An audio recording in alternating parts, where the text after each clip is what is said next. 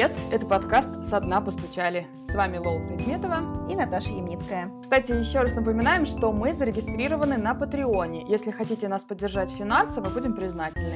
С радостью делаем для вас подкаст, но все пока без спонсоров и большого штата. Сами ищем интересных героев, сами монтируем и сами занимаемся продвижением. И очень благодарны вам за то, что вы с нами проходите этот путь. Если вдруг захотите угостить нас кофе, ссылка будет в описании. Сегодня мы расскажем вам про Викторию Кубышкину, которая три года назад родила дочь Василису и через год узнала, что у девочки СМА – спинально-мышечная атрофия. Это генетическое заболевание, характеризующееся развитием прогрессирующей мышечной слабости. То есть нарушается работа двигательных нейронов спинного мозга, особых клеток, которые отвечают за передачу сигнала от нервной системы к мышцам. Глобально у всех больных СМА отмечаются нарушения произвольных движений – ползание младенцев, ходьбы, удержание головы, глотание, и при этом у них сохраняется интеллект, способность к обучению и выполнению профессиональных навыков.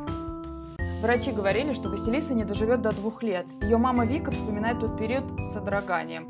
Трудно принять тот факт, что дочь будет умирать на твоих глазах. Но Вика не сдалась и стала искать выход.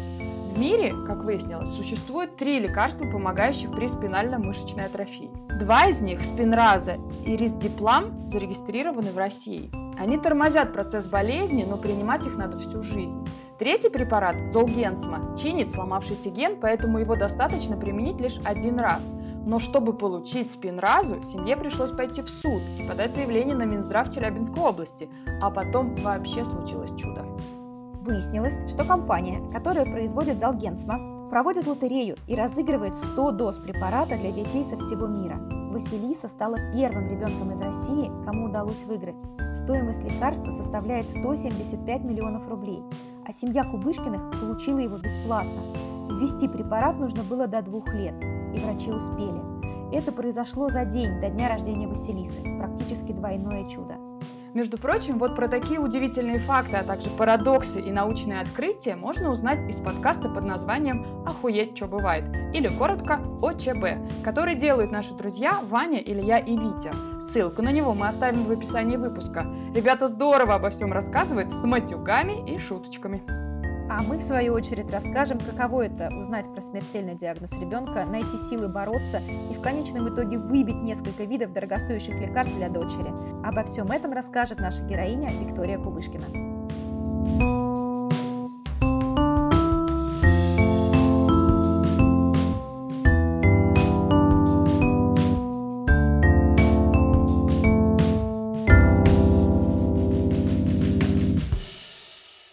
Расскажи, пожалуйста, когда стало ясно, что развитие ребенка идет не по плану? Я так понимаю, что роды проходили обычным образом, и первые месяцы у вас ничего не вызывало вопросов. Да, дело в том, что Василиса родилась, это вторая, второй ребенок наш, она родилась абсолютно здоровой девочкой, 8 по шкале Абгар, самые высшие баллы, выписали нас, как обычно, на третьи сутки. Да, и она развивалась достаточно по возрасту. В три месяца она начала, как обычный малыш, держать голову. К шести месяцам она пыталась сама ползти по-пластунски, ну это как бы нормально. Меня нисколько ничего не смущало примерно до 8 месяцев развития Василисы, потому что наш старший сын, он тоже имеет свой тип развития, то есть он примерно в 8 месяцев только встал и пополз, в общем, позднее, чем все дети, но году он уже ходил сам, без поддержки, у него все было хорошо, и до 8 месяцев я не переживала, но когда 8 месяцев она сама не села, не поползла на четвереньках, конечно, мы начали бить тревогу. Мы ходили по всем врачам, где нам как бы говорили, что да успокойтесь, да это нормально, девочка обязательно пойдет, она просто у вас ленится, такое бывает. Когда она станет постарше, отправьте ее куда-нибудь на танцы или еще куда-нибудь, где можно хорошо двигаться, и все будет нормально.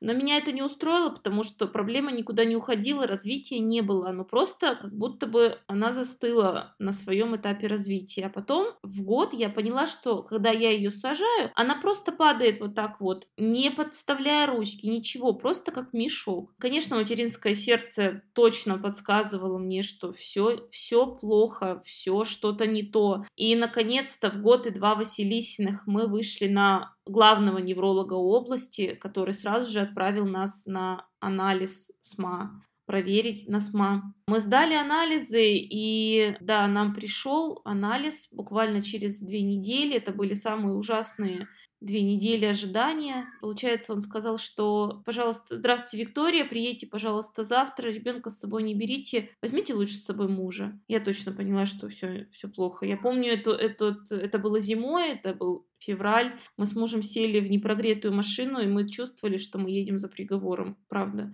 Мы даже не разговаривали с ним. Мы зашли в кабинет, и он такой говорит, Виктория, я же сказал к 10 приехать, а время было 8 утра. То есть он только пришел на работу, у него, видимо, какие-то планы были. Я говорю, я, видимо, переволновалась. Говорю, пожалуйста, скажите сейчас. Не давайте нам еще два часа э, ждать. Ну, тогда он нас завел в кабинет и сказал, у вашего ребенка смертельный диагноз. Спинально-мышечная атрофия, у нее отмирают мотонейроны, из-за чего она у вас не двигается и двигаться не будет. Это заболевание прогрессирующее. Есть лекарства. Одна ампула стоит 8 миллионов. Таких ампул нужно 4 в год, и это пожизненно. У вас есть такие деньги? Я говорю, у меня нет таких денег. Он такой говорит, ну, тогда нужно смириться и идти домой.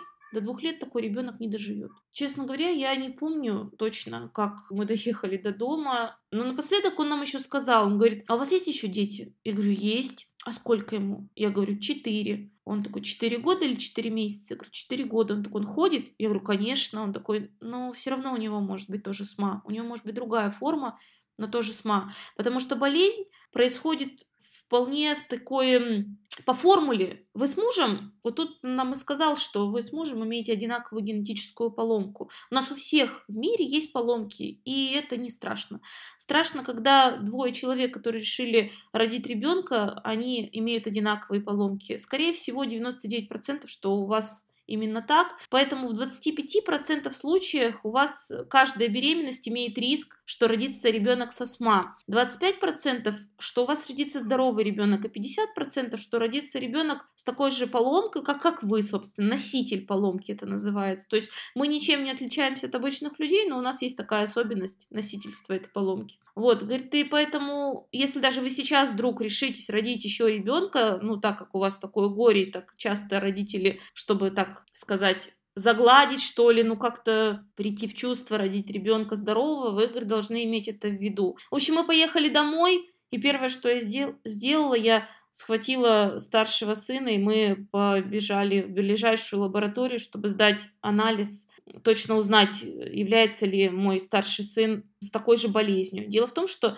у СМА четыре типа. Первый тип это как раз дети очень-очень слабые, они даже рождаются, у них сразу видно, что они больны, потому что они сами не могут дышать, не могут переваривать пищу, потому что все это тоже мышцы, и они атрофируются мгновенно. Но это не ваш случай. То есть первый тип его бы сразу обнаружили, когда ваши дети родились. Да. Второй тип это как раз когда ребенок сидит. Он не встает, он ничего, он может сам сидеть. Это считается второй тип. Третий тип, когда ребенок доходит до такого, а, то есть это всегда прогрессирование. Просто у каждого ребенка свой как бы набор мотонейронов, и он получается до своего возраста, до своего на, до своих навыков доживает, ну как сказать, доходит. Вот Василиса дошла до того, что она сама могла сидеть. Это второй тип. Есть третий тип заболевания, когда человек ходит, бегает, абсолютно ничем не отличается от обычного человека, но в какой-то момент у него точно начинается прогресс заболевания, и он перестает ходить, перестает стоять, перестает сидеть сидеть, и также э, инвалидизируется. И есть четвертый тип, то же самое, то есть человек ходит, бегает, только это уже во взрослом возрасте проявляется, может в 30 лет, в 40 лет ты начинаешь плохо себя чувствовать, вот, плохо ходить, слабость ощущаешь мышечную, это тоже СМА. У моей Василисы второй тип СМА. У Вас... Ярослава мог бы быть третий тип, так как он абсолютно ничем не отличается от обычного мальчика. Но слава богу, мы сделали анализ, он пришел достаточно быстрее, чем Василиса, мы делали в платной лаборатории и выяснили, что Ярослав не имеет имеет к СМА вообще никакого отношения, он даже... То есть у него ни поломок нету никаких, Нет. то есть он не носитель и не болеет. А у вас с мужем как получилось? Вы с мужем оба носители? Но, честно говоря, мы не сдавали прям анализы на это, но по статистике, да, мы оба носители, либо кто-то, знаете, это бывает, называется это точковая мутация, спонтанная мутация, то есть сам по себе ребенок ее получил, что-то там не, не так слилось в момент э, да, зачатия, и он оказался с этой поломкой. Но это бывает, знаете, один на миллиард вообще из всех СМА, что бывает в этой жизни. Это очень редко. Скорее всего, да, мы оба носители одной поломки. Было ли какое-то чувство вины, что ну, из-за тебя или из-за мужа такая ситуация сложилась? Вот как вы с этим обходились? Не знаю, я вообще на самом деле верю в науку, в генетику, и я понимала, что так случилось, просто нам ну, не повезло, Василиса вошла в другой процент а, возможных вариантов, и, честно, у меня не было такой мысли, что я в чем-то виновата. Так случилось. Я, у нас была идеальная беременность, я за себя могу точно ответить, что это не там лишний бокал шампанского на Новый год выпитый, поэтому у меня ребенок родился с такой особенностью. Так случилось на этапе зачатия, и в этом никто не виноват. А вот скажи, пожалуйста, когда все-таки, ну, сейчас понятно, что вы уже многое преодолели, а тогда всего вам только объявили диагноз. Вот только вы с этим начали жить. Ну, это не очень простой период. Кто тебя поддерживал и как ты его пережила вообще? Вы знаете, э, непростой период это, наверное, может быть, когда у тебя нет какое-то время там денег, или ты не можешь э, что-то сделать, потому что у тебя нет настроения. Это называется непростой период. А это был ад, это ад на земле, правда? Когда, знаете, у меня сидела Василиса, когда муз... я вообще честно, я не могла к ней подойти. Многие осуждают меня за это, говорят, ты плохая мать, но я вот на самом деле, у меня второе образование, я психолог, и я точно знаю, что это включается такой инстинкт самосохранения психика сама себя сохраняет и ограждает от этого. Она не дает тебе подойти, потому что ты понимаешь, это твой ребенок, ты его родил. Если ты к нему будешь привыкать, зная, что через 8 месяцев он умрет, тебе потом станет плохо, ты тоже умрешь вместе с ним. Постарайся меньше ограничивать контакты. Так говорила моя психика, и буквально два дня, конечно, я не могла подойти к Василисе. Но потом э, все это прошло, и я Просто мы каждый день ложились спать и плакали, и оплакивали Василису. Муж у меня гораздо сильнее, чем я. Вообще он сильный, а я слабая. Давайте вот так вот будем честными. И, наверное, то, что я сейчас сижу с вами и говорю, это благодаря тому, что мой муж, он вот такой, что он сказал, ну и что? Ну и что, что так? Мы будем жить столько, сколько, сколько положено ей. Мы будем наслаждаться каждым днем. В чем дело? Почему? Почему мы должны жить по-другому? Почему мы должны в страданиях жить? Вот. И вы знаете, я помню то, то чувство, что э, я, да, я хотела что-то сделать с собой. Это вообще не свойственно для меня, но тогда я поняла, что, как вообще поняла людей, которые могут на себя наложить руки. Когда просто полная безнадега. И когда у тебя сидит ребенок с прогрессирующим заболеванием, сегодня он нормально поднимал руку наверх, брал игрушки и радовался, тут ты ему даешь чуть-чуть выше плеча, у нее поднимались ручки вот так, и начиналась просто тотальная истерика у ребенка, потому что что-то не дает ей поднять руки, а не дает болезнь, которая сжирает ее мотонейроны, не дающие поднять руки до конца, разогнуть. То есть сил просто не оставалось, знаете. У меня очень хорошо помогали родители тоже в этот момент. Они не психологи, они абсолютно обычные рабочие люди. И тоже говорили, что ну, ну и что, ну что теперь делать? Ну если так, до двух, значит до двух, до трех и до трех. И вы знаете, я хочу сказать, что это была тотальная ошибка врача, который нам так сказал. Я так свято поверила в то, что она не доживет до двух, что я просто скрестила ручки, как в той э, истории про лягушку, да, которая утонула утонула и начала тонуть. Но потом что-то, знаете, мне, мне вот просто я чувствовала, что что-то тебе не то сказали. Не может быть все так плохо. Мы все-таки живем в 21 веке. Неужели, неужели все так плохо? И тогда я пошла в Инстаграм. Я начала искать по хэштегу «Сма семьи», «Семьи Сма». Я нашла фонд. Есть фонд. Я поняла, что я не одна. Я начала узнавать других родителей, семьи. Я начала знакомиться и понимать. Нет, никто не умирает, подождите. Эти дети живут, живут достаточно долго, а у кого-то даже получилось получить препарат. Если говорить сейчас про нашу страну, у нас есть уже три препарата, вообще в мире есть три препарата от СМА.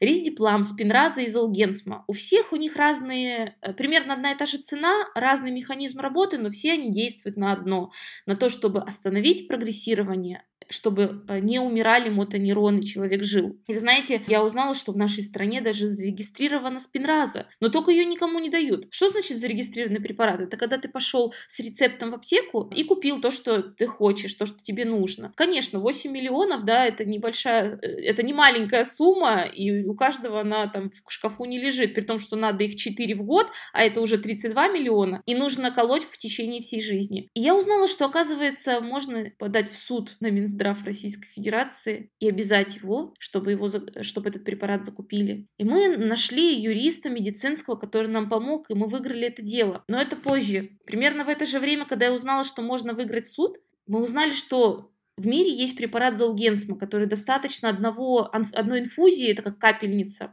И человек, как бы, он не излечен, но то, что вот этот ген, он сломан, да, как бы вот это лекарство, оно компенсирует этот ген, прогрессирование останавливается, и организм начинает вырабатывать этот белок, необходимый для этих мотонейронов сам. И стоит он 175 миллионов рублей. Да, это одна один укол и на всю жизнь, но сумма, которую мы узнали, это было, пожалуй, еще одним потрясением и шоком для нас. И мы узнали, что компания Золгенсма, она буквально в гражданский оборот пустила это лекарство два года назад, когда его можно свободно купить. Но мы узнали, что есть лотерея. Они устроили лотерею. 100 бесплатных доз по всему миру, так она называлась. Нужно просто подать документы, и ты принимаешь участие, твоему ребенку присуждают лотерейный номер, и через каждые две недели происходит розыгрыш. Нужно было только найти врача. А погоди, а, Вик, Вик а, а какого врача нужно было найти, чтобы от него были какие-то документы, что вы действительно действительно должны, можете претендовать на этот препарат? Да, нужно просто было найти врача, который не побоится, не побоится в нашей стране, представляете, бояться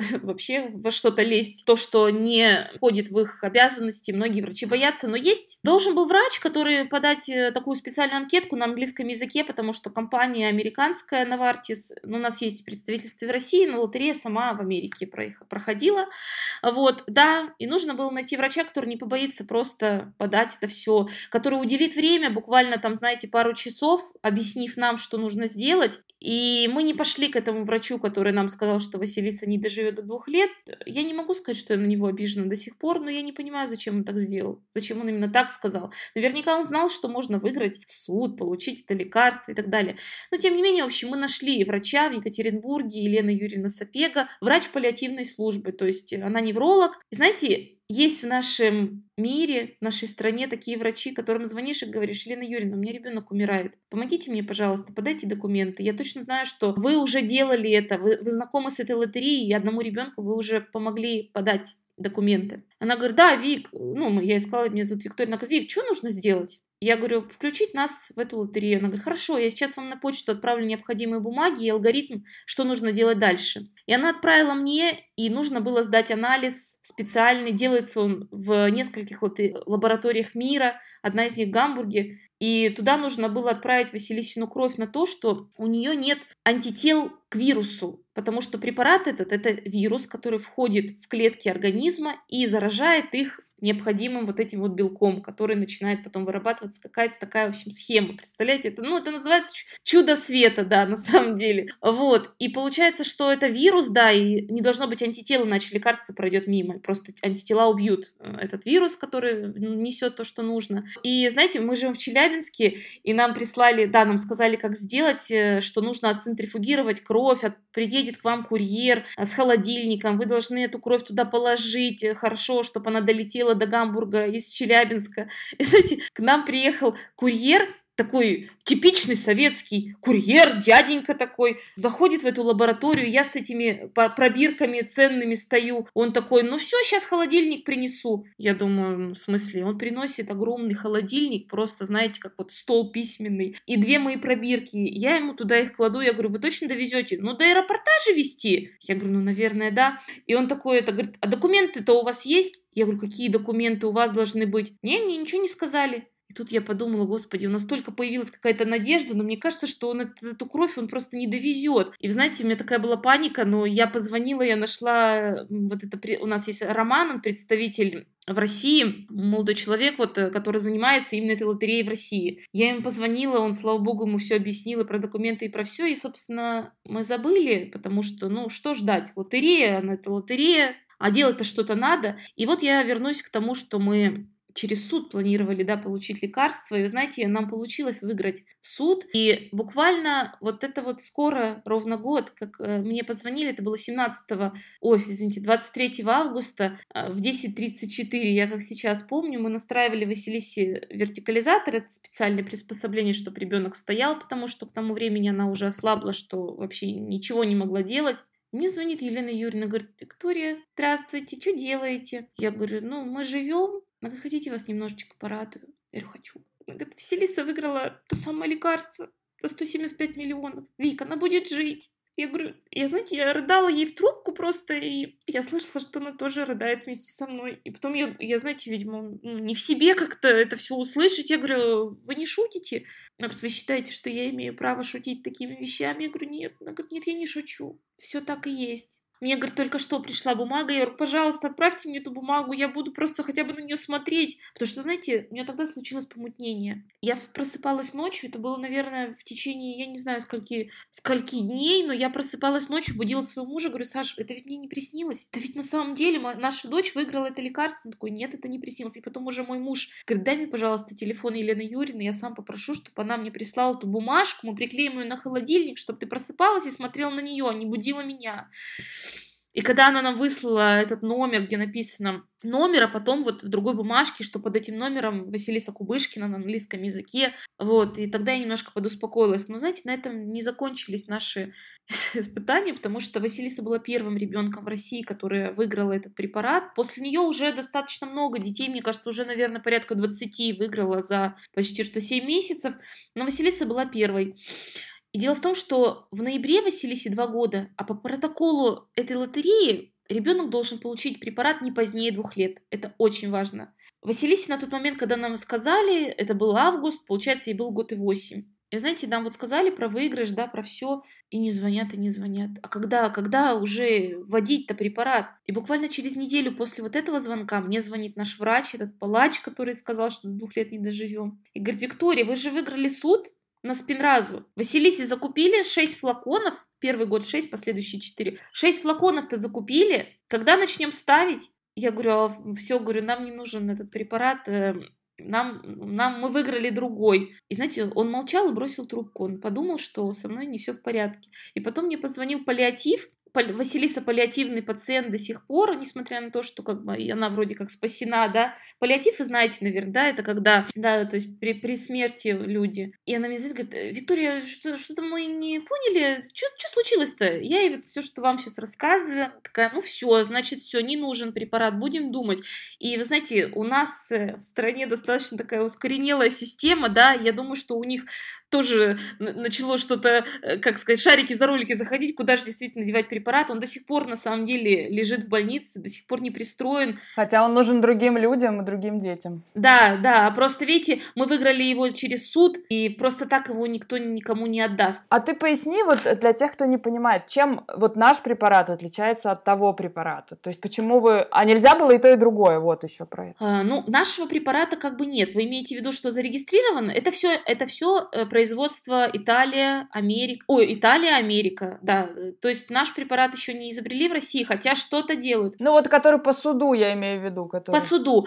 Дело в том, что э, кто-то уже в мире делает тандемную терапию, колет и то, и другое. Но, честно, мне кажется, что это, наверное, какая-то прихоть родителей, потому что они работают абсолютно на одно. Мотонейронов больше не станет. То, что уже умерло у ребенка, да, это болезнь прогрессирующая, это уже не воскреснет. А белка, в принципе, ну, больше, если ты его даже больше введешь, да, человеку, ну, его некуда просто деть. Поэтому я, честно, не вижу смысла в тандемной терапии. Но и по условиям лотереи, в которой мы выиграли, нельзя было ставить ребенку препарат другой. Видите, э, это нам кажется, что это какой-то там счастливый билет. Все-таки компания, она настроена на бизнес, на получение денег, и я думаю, что такие пробники, да, раздать детям, это не случайно, это для того, чтобы, во-первых, они брали детей достаточно сильных, Василиса достаточно сильная для своего заболевания ребенок, чтобы увидеть результат. То есть, если вколоть залгенсма ребенку, который лежит, сам не ест, сам не дышит, я, может быть, сейчас чьи-то там разрушу мысли, да, какого-то человека, но не поможет. Да, он остановит прогрессирование, но так, чтобы что-то произошло, чтобы даже ходил ребенок, нет. А вот, и поэтому мы, конечно же, выбрали Золгенсма с той целью, что, ну, все-таки это один укол, да, и больше не нужно, э, как бы, как говорят, э, да, хотя, ну, поживем увидим. Первый ребенок, который получил Золгенсма в воспитаниях, в исследованиях, сейчас ему 6 лет, вот, то есть, да, он ходит сам, у него хорошо все, но там было, на самом деле, нет, это не обязательно, что Золгенсма, и значит, ребенок пошел. Там участвовал в этих испытаниях в районе 20 детей, ходить удалось только двоим, трое там сидят, четверо дышат. Ну, в общем, стати- э, статистика хорошая, прогрессирование остановлено у всех, но уже зависит от ребенка, и никто не, не может сказать там четкого какого-то прогноза, что вот Василиса в 5 лет начнет ходить. Василиса может не пойти на этом препарате. Но еще раз говорю, я верю в науку, я вижу, что она может сделать, и я верю в то, что какой-то препарат изобретет э, еще компания и однозначно будет в дополнение к тому, что есть сейчас. На самом деле, если Василиса бы получила препарат при рождении, если бы у нас был скрининг на СМА, и она получила Золгенсма в первые часы ее рождения, сейчас она бы не отличалась ничем от детей. А сейчас, конечно же, она отличается, она передвигается на инвалидной маленькой колясочке, хотя она крепнет, значительно окрепла, и самое главное наше достижение, что она может стоять хотя бы полминуточки, минуту, но она может. Раньше она этого не могла, и, конечно... А ручку может поднять? Конечно, руки, она, это ее любимое дело, она их поднимает, она... Э, вообще, на самом деле, Василиса хулиган, это просто оторви да брось, я ее называю, потому что у нас вот старший ребенок, он э, такой, знаете, более вдумчивый, э, а Василиса, она вот красит нам стены, обдирает все, что она до чего может дотянуть, тянуться, она научилась поднимать руки хорошо, со стола постоянно все таскает. И знаете, я бы, наверное, могла бы возбраниться, сказать, ты что ты делаешь? Ну да, или что ты разукрашиваешь новые обои, мы сделали ремонт. Но мы ничего не говорим, потому что мы знаем, как могло бы быть иначе. И то, что ребенок может э, вот так вот э, проказничать, это счастье. И то, что она у нас наезжает нам на ноги на этой коляске, если что-то не по ее, мы тоже ничего не говорим, потому что... Хотя уже говорим, потому что Вис уже все рамки переходит. Но знаете, это, это счастье, что она просто может так себя вести. Я правильно понимаю, что, получается, время укола, оно тоже определяет то, как человек себя будет чувствовать. То есть вот, да, если бы она получила этот укол в самом начале, то все было бы лучше. А так как ей этот укол поставили до двух лет, но в тот момент, когда у нее уже началось прогрессирование заболевания, то есть шанс, что то, что болезнь забрала, она уже не отдаст.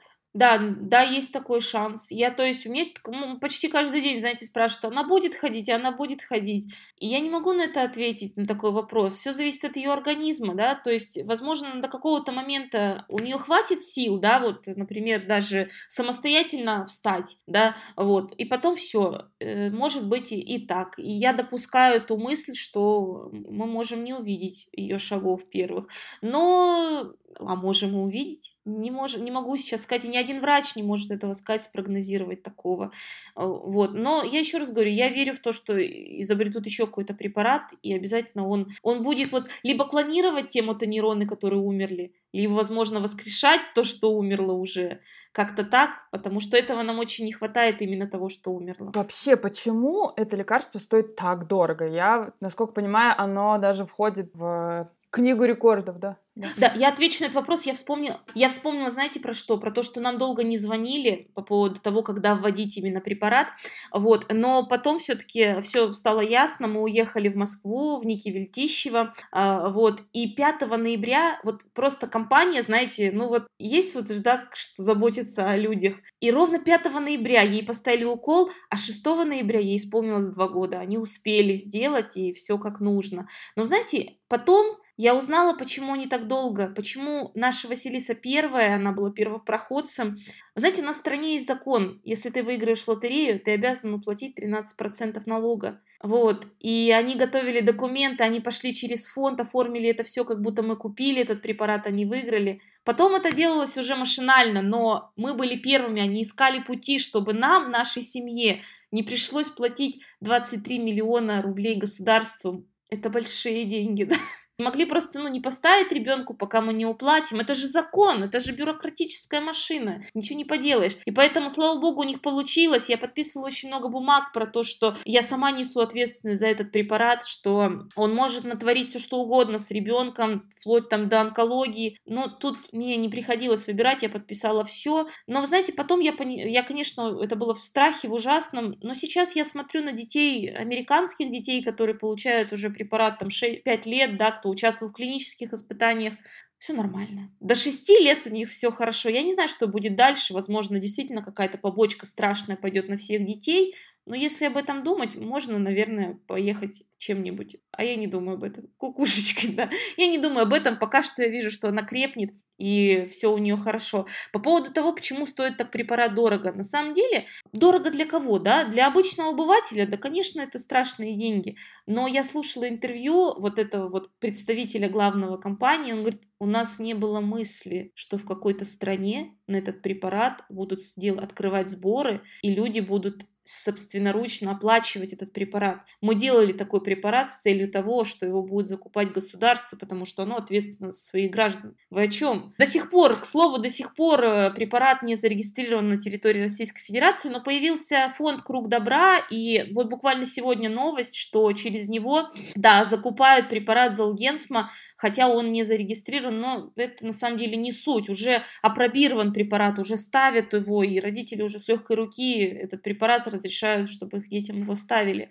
Вот. А, Еще почему так дорого? Препарат разрабатывался в течение, по-моему, 10 лет это, знаете, до такой степени даже, я не знаю, не могу сказать сто процентов эту информацию, но я слышала, что компания даже стала банкротом из-за этой, из-за этих разработок, и ее даже выкупила какая-то там соседняя компания, тоже к ним относящаяся, может быть, это не суть, но тем не менее, то есть они вкладывались, они знали, что это будет хороший препарат, и вот компания их выкупила, они его доработали, деньги последние вложили, конечно, они хотят отбить. То есть это нам, да, как обычным людям кажется, ну что ж они, гады такие, деньги-то зарабатывают, да, так дорого препарат. Но я понимаю, это бизнес, люди старались, это они первые, кто изобрел этот препарат, конечно, они хотят отбить эти деньги, тут как бы понятное дело. Тем более, что сейчас, да, вот та же спинраза, резиплам, все-таки уже на фоне того, что мы имеем, спинраза считается уже как бы таким препаратом прошлого поколения, потому что нужно лечь в стационар,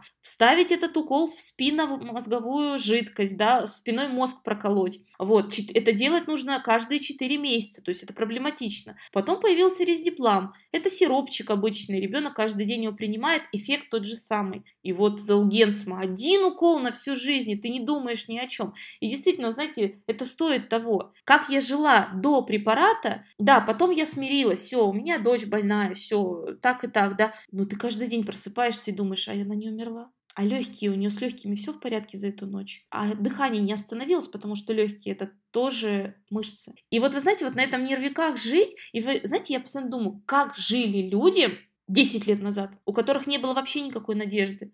То есть дети, вот примерно как моя Василиса, без лекарства, они доживают лет до 13, до 14, вот в реальной жизни, не до двух лет. До двух лет вот этот первый тип, да, который совсем просто лежачий, такие, да, до двух. Но как моя Василиса, до подросткового, вот примерно там пубертатного периода. И как жить, как жить, ты постоянно понимаешь, что только хуже, а человек живет. И самое это главное, что интеллект не страдает. Человек понимает, что с ним происходит, что он слабеет с каждым днем. Эти люди, они, знаете, как бы, ну, они работают, э, те, кто взрослые СМА, они работают на разных специальностях, связанных там с, с компьютером, с IT-сферой. То есть то, что требует просто там щелкать мышкой, да, вот. То есть и у них все это хорошо получается. Да, разгружать вагоны не получится со СМА, но они работают. И сейчас, да, вот у нас проблема в стране, что не хотят лечить детей, людей 18 плюс от СМА, считая их неперспективными людьми. Хотя, я говорю, я знакома с этими людьми, то есть они вполне адекватные, они хотят жить. У некоторых даже семьи,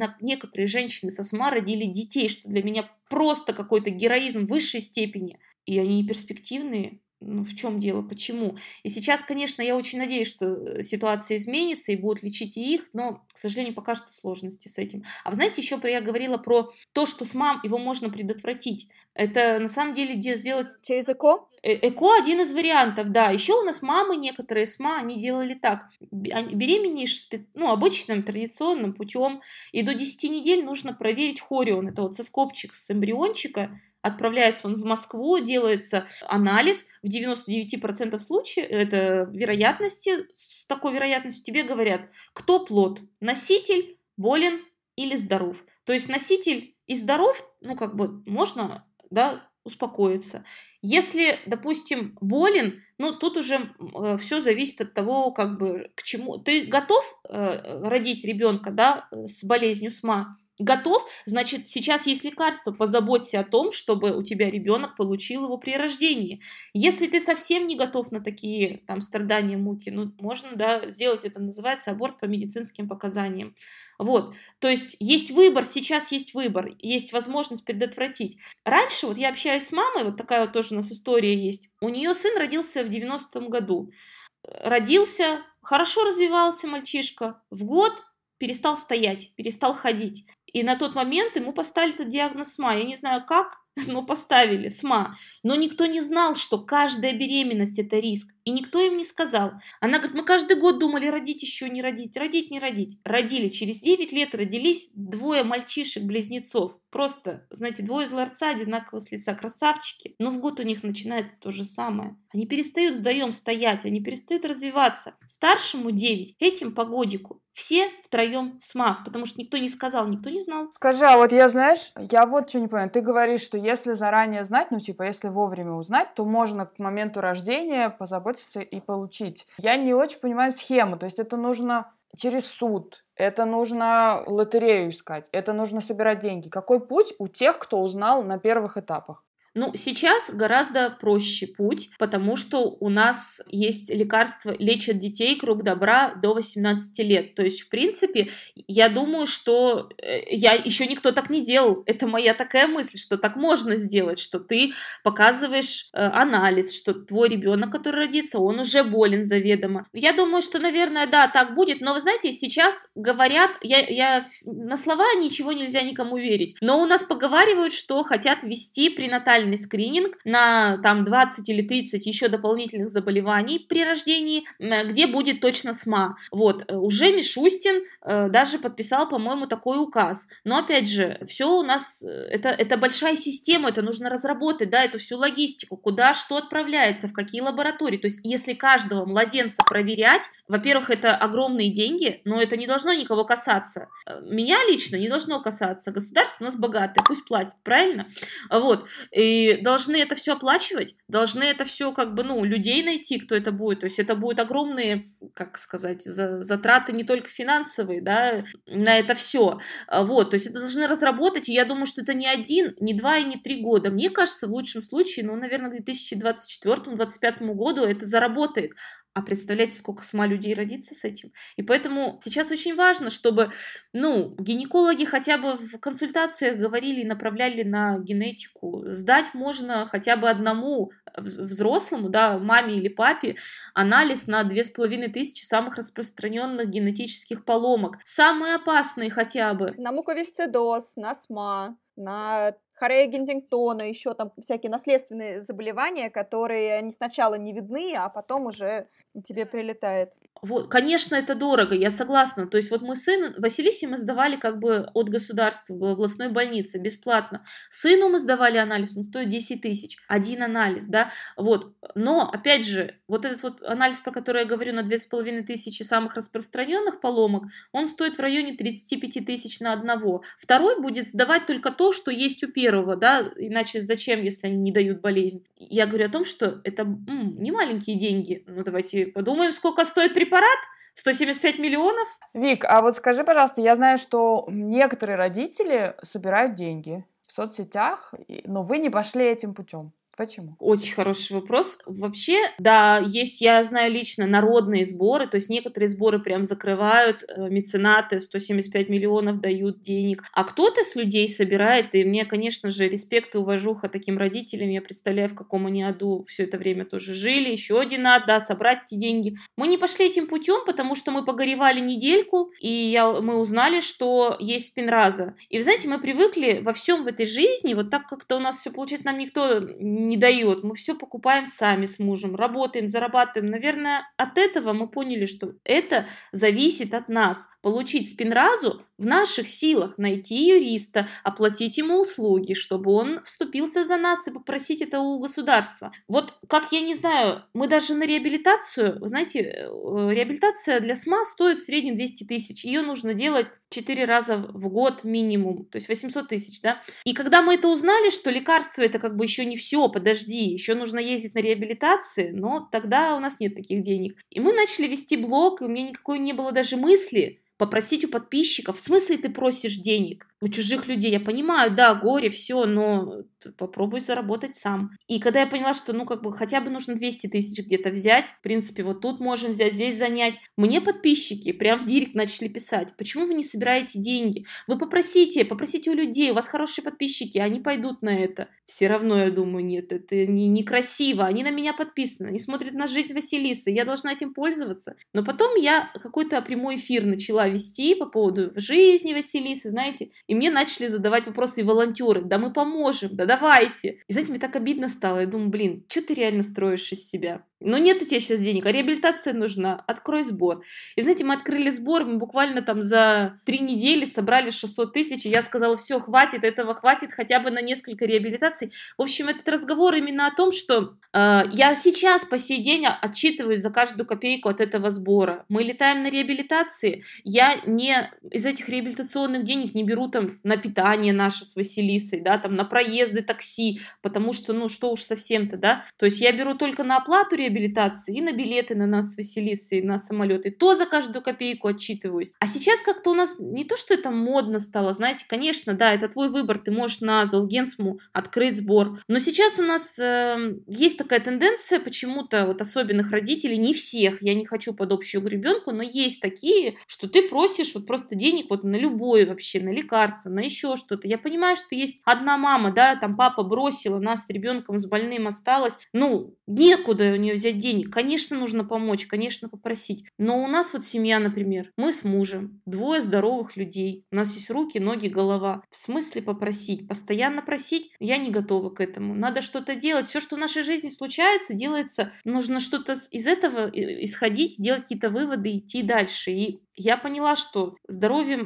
болезнь моего ребенка, она должна ну, перекроить наш мозг, значит, нужно что-то думать, делать и зарабатывать больше. Ну, просто ты согласись, что условно в регионе заработать 200 тысяч, а еще и 800. Я согласна, согласна. Я же не говорю, что... Я... У меня до сих пор нет такого дохода, и поэтому вот пока что у нас есть деньги на реабилитацию, и как бы пока мы до копейки их не истратим, я не буду думать, и мне не хочется, правда, собирать. Это как-то, ну, некрасиво с моей стороны, это мое личное мнение, сейчас говорю только за себя, что люди смотрят на твоего ребенка, а ты как будто пользуешься, что ли, тем, что они могут тебе помочь, и они тебе помогут. Вот мне хочется, чтобы это было просто по последней мерой, что я попрошу.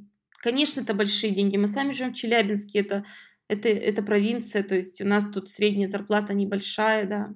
Ну, просто знаешь как, я сама участвую во многих сборах, и это как бы я когда представляю, что если бы я просила кого-нибудь, мне, наверное, очень созвучны твои мысли, я бы, наверное, тоже очень сильно сомневалась. С другой стороны, я как человек, который участвует в сборах, себя прям поглаживаю и вешу себе медальку, условно, что вот я там, значит, вот туда-то пожертвовала сколько-то, 100 рублей, 200 рублей, это же совсем там небольшие деньги, но когда у тебя такой эффект масштаба, когда ты там 100 рублей от 3000 э, человек получил, и все, а эти 3000 человек счастливы от того, что они просто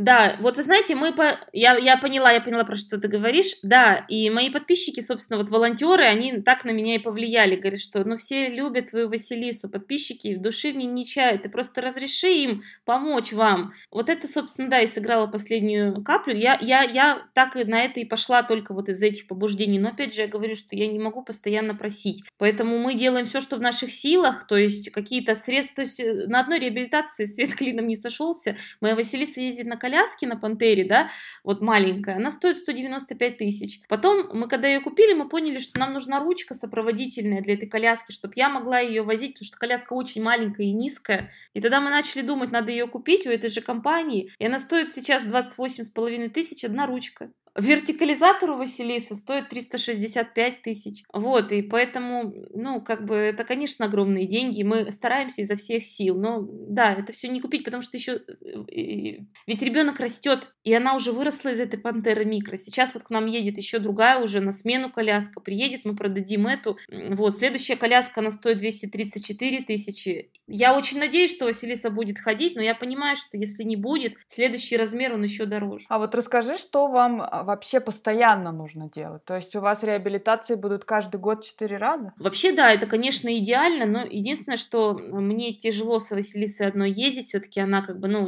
ей нужна постоянная помощь, ее нужно носить, вот, поэтому мы ездим всей семьей, со мной ездит муж наш, еще старший ребенок, они ездят за свой счет, я всегда говорю, мы из своего кармана покупаем, вот, а из, из реабилитации только на меня и на Василису, но, в общем, суть в том, что это как бы по времени у меня муж тоже работает, это нужно подгадывать. Еще у нас, получается, домой к нам приходит реабилитолог Анатолий уже больше года, а три раза э, в неделю он ходит к нам, вот 1200 рублей стоит занятие с реабилитологом часовое. Обязательно нужен бассейн. Мы ходим с тренером, потому что, ну, я не знаю, как нужно в бассейне, да, Василису. Она хорошо осваивает нырки, они хорошо тренируют легкие, это тоже очень важно для нашей болезни. К логопеду мы ходим, потому что у Василисы слабость вот этих вот мышц, она очень, как бы, ну, нечисто говорит, вот, что тоже будет ей мешать в будущем, и, конечно же, мы тоже этим занимаемся. То есть, в принципе, вы знаете, э, вроде это, это дорого, да, это свыше 30 тысяч мы тратим в месяц просто на вот это вот, это между тех реабилитаций четырех, которые обязательны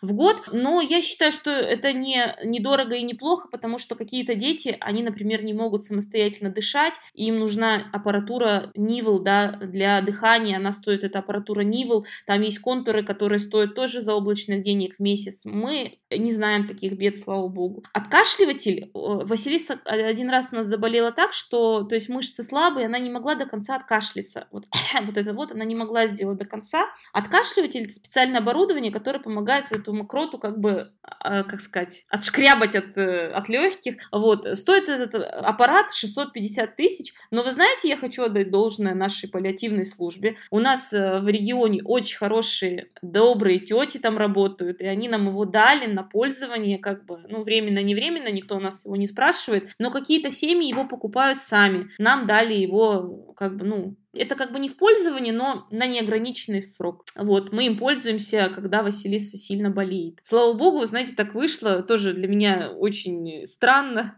что Василиса, несмотря на свое основное заболевание, она достаточно редко болеет и очень легко переносит. То есть насморк там может немножко, там, три дня походить, все, раз и прошло. А вот старший сын, он не имеет СМА, но у него тяжелее проходят все болячки, почему-то вот так.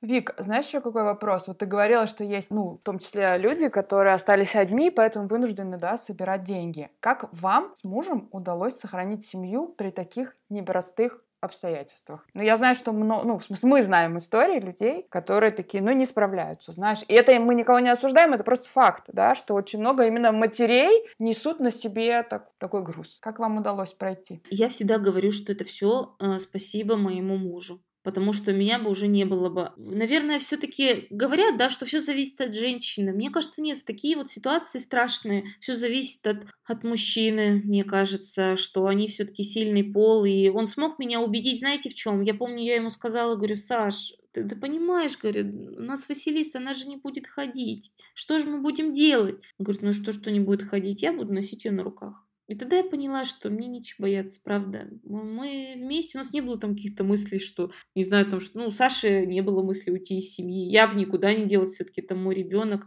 Не знаю, мы как-то всегда так дружно живем. Даже, знаете, на всей этой волне мы с мужем режиссеры, когда у нас случилось такое чудо, как выигрыш этого препарата, мы просто захотели расцеловать весь этот мир, что-то сделать хорошее для него.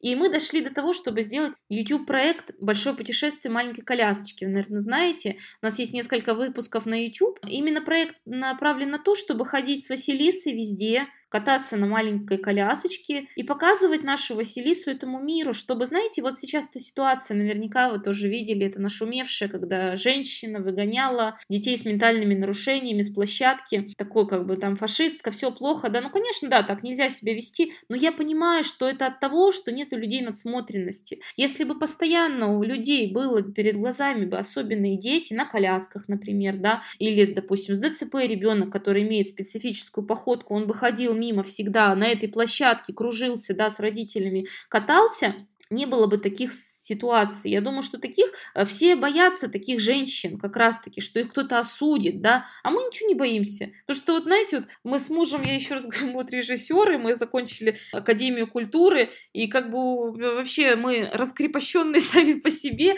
и меня ни, ни, не трогает, что у меня девочка на коляске. Я наоборот, я, знаете, я иду по улице, я вижу, что люди, есть люди, которые готовы к этому, которые выросли морально, они улыбаются нам, они даже, я помню, мы один раз снимали выпуск «Большого путешествия маленькой колясочки» в парикмахерской, и там рядом было кафе, и мы зашли, и эта дама, пока я заказывала, там, делала заказ, она усвистала, она хорошо уже управляет своей коляской, уехала на своей коляске куда-то от меня. Я ее потеряла, думаю, да что-то куда делась? Оглядываюсь, она подъехала к мужчине, мужчина сидит за столом, кушает, он к ней повернулся, и он такой, да какая же ты красивая. Да я никогда таких в жизни красивых девочек не видел. Знаете, это, слово, это мой муж записал, это даже есть выпуски про эту парикмахерскую. И это моя сидит. Но она, конечно, очень красивая девочка, ее прям вообще, она даже так прям блондинка. И сидит прям, я говорю, Василис, поехали. И вот мы ее со слезами от этого мужчины отдирали, знаете, она не хотела от него уходить. Вот. А вообще мы вчера вот записывали еще один выпуск. У нас есть Челябинский э, как бы комплекс жилой, и там, знаете, все продумано для инвалидов. Прям все вот эти вот спуски, нет бордюров, разговоров, вот все как надо, знаете, мы там решили снять выпуск, и мы идем. И так получилось, что у нас еще одна семья СМА,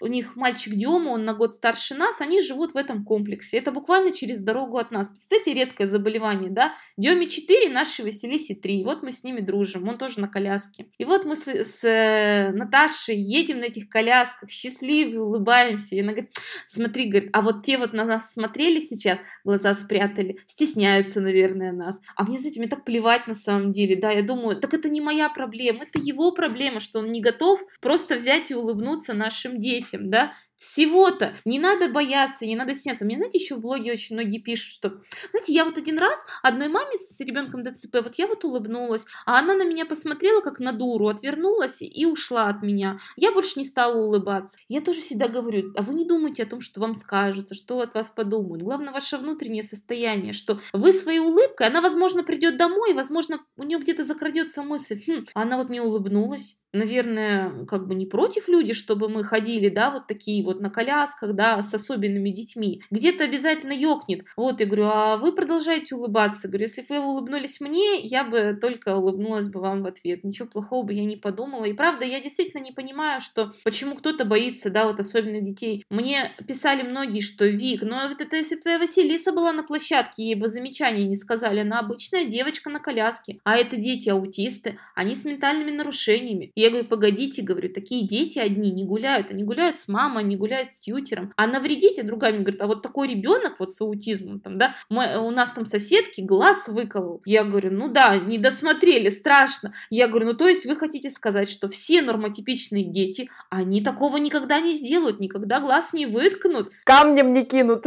Да, камнем не кинут, ничего плохого не сделают. То есть я говорю, что не надо так вот делить детей, но кто-то пишет, да, что а зачем вот вообще вообще детям с аутизмом посещать, ну, они же у себя там в каком-то мире, да, пусть и сидят где-то в каком-то.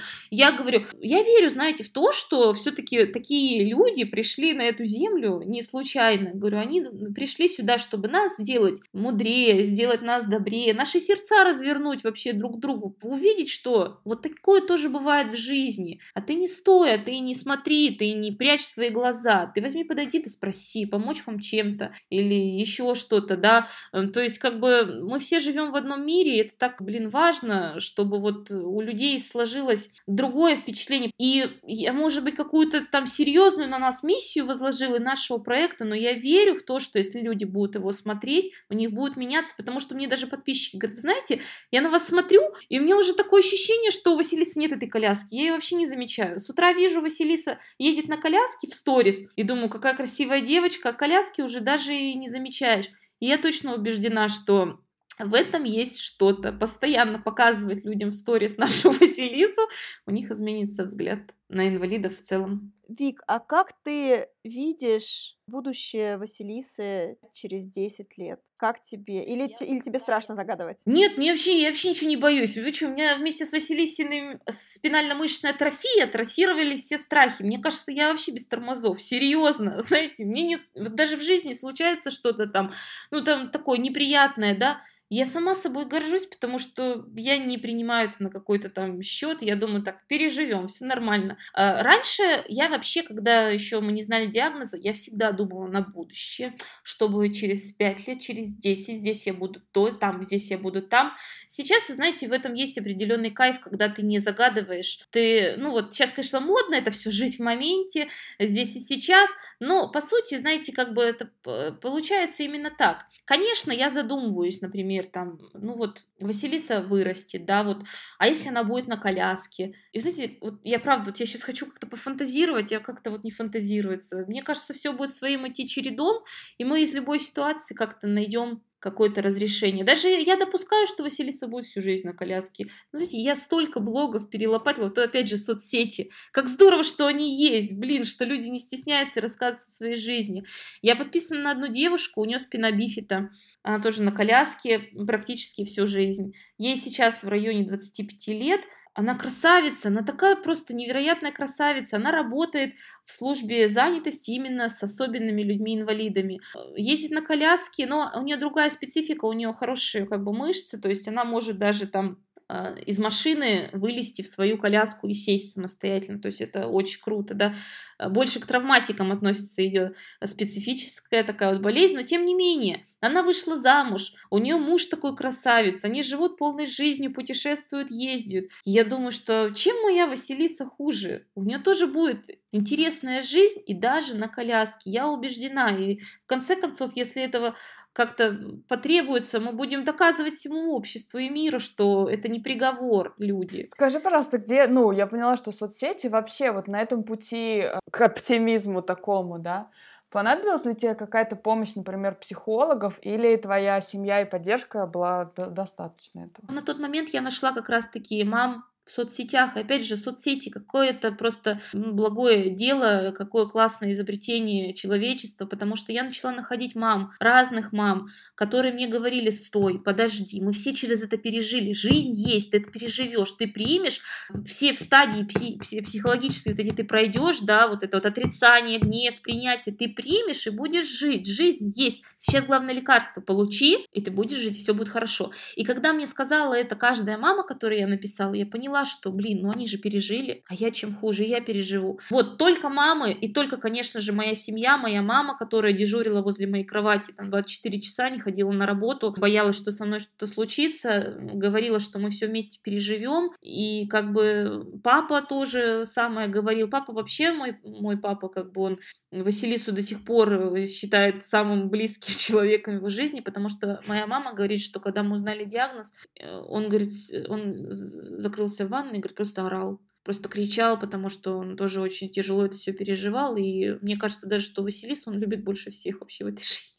Вот, поэтому, конечно, главное это семья, и, конечно, я, у меня вот подруга, тоже, вот мы всегда с ней говорим о том, что от нее муж ушел просто так, она красивая, прекрасная, они родили ребенка, ему два года, он просто ушел из семьи, просто ему не, не хочется так жить почему-то мы всегда исходимся в том, что, блин, что тебе надо, серьезно, у вас все хорошо, у вас здоровая семья, здоровый ребенок, что не так? И если будет этот подкаст слушать какая-то особенная семья, возможно, которая стоит именно на пороге вот каком-то того, что все жизнь кончена, дай-ка я уйду из семьи, я очень сильно прошу, что вот э, в этом тоже есть жизнь. и будет все по-другому. Не, не, не рубите с плеча. Правда, подождите.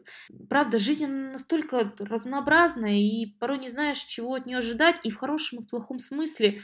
И чудеса случаются порой, и какие-то приятные совпадения, так же, как и неприятные, это жизнь, и если так вот все бросать и уходить, ну что ж мы за люди-то тогда, для чего мы вообще тогда живем? Ну, нужно что-то как-то договариваться с самим собой и принимать жизнь такой, какая она есть, и не бежать от нее. Вик, я так понимаю, что ты восполняешь свой ресурс с помощью, с помощью соцсетей, с помощью своей семьи. Но есть ли у тебя еще какие-нибудь, может быть, лайфхаки, как делать всем хорошую маму. Для того, чтобы тебя хватало и на Василису, и на старшего ребенка, и на мужа, и на социум. Я вообще никогда не скрываю того, что я вообще не хорошая мама. И не идеальная мама. Вот правда, вы знаете, самое главное это твое внутреннее состояние. Вот сейчас, например, сижу в комнате, у меня полы не мытые, бордель полный. И знаете, мне так вот как-то не особо это греет душу. Вот то, что с вами общаюсь, мне реально от этого кайф. Вот, поэтому, наверное, нужно идти от себя. Ну вот, блин, тоже с этим делом. Вы знаете, сейчас вот какой-то эгоизм,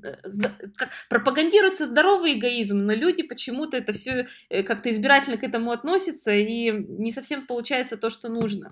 Вот, поэтому, мне кажется, не надо строить идеальную маму и обижаться, и грустить, Нужно просто принимать себя таким, какой ты есть. И моя дочь этому подтверждение. Она себя любит. Я вижу это.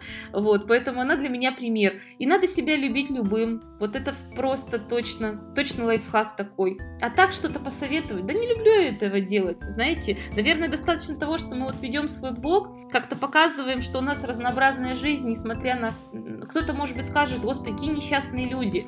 Ну, а мы вот, а мы счастливые. Вот, собственно, в этом этом и лайфхак.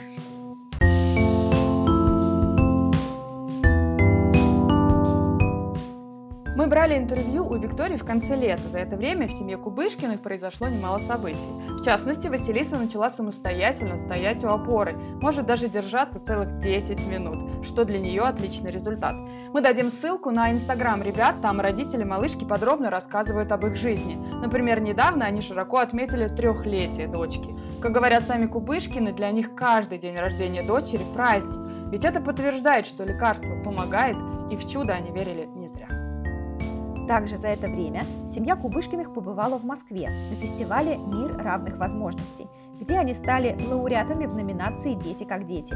Их блог, а речь идет о проекте на Ютубе под названием «Большое путешествие маленькой колясочки», признан лучшим – это социально значимый проект, созданный мамой Викой и папой Сашей с главной героиней Василисой. Они ходят в различные места, смотрят, насколько доступна там среда, показывают обществу свою девочку на коляске, потому что хотят, чтобы люди дружелюбно и спокойно относились к особенным людям. Как говорят родители, они хотят в корне изменить формулировку «люди с ограниченными возможностями» на «люди с повышенными потребностями». Ссылку мы тоже оставим в описании выпуска. Еще мы напоминаем про подкаст ОЧБ, который делают наши друзья Ваня, Илья и Витя, где можно узнать про удивительные факты, парадоксы и научные открытия. Ссылка в описании. А это был подкаст «Со дна постучали». С вами были Лола Сайтметова и Наташа Немецкая.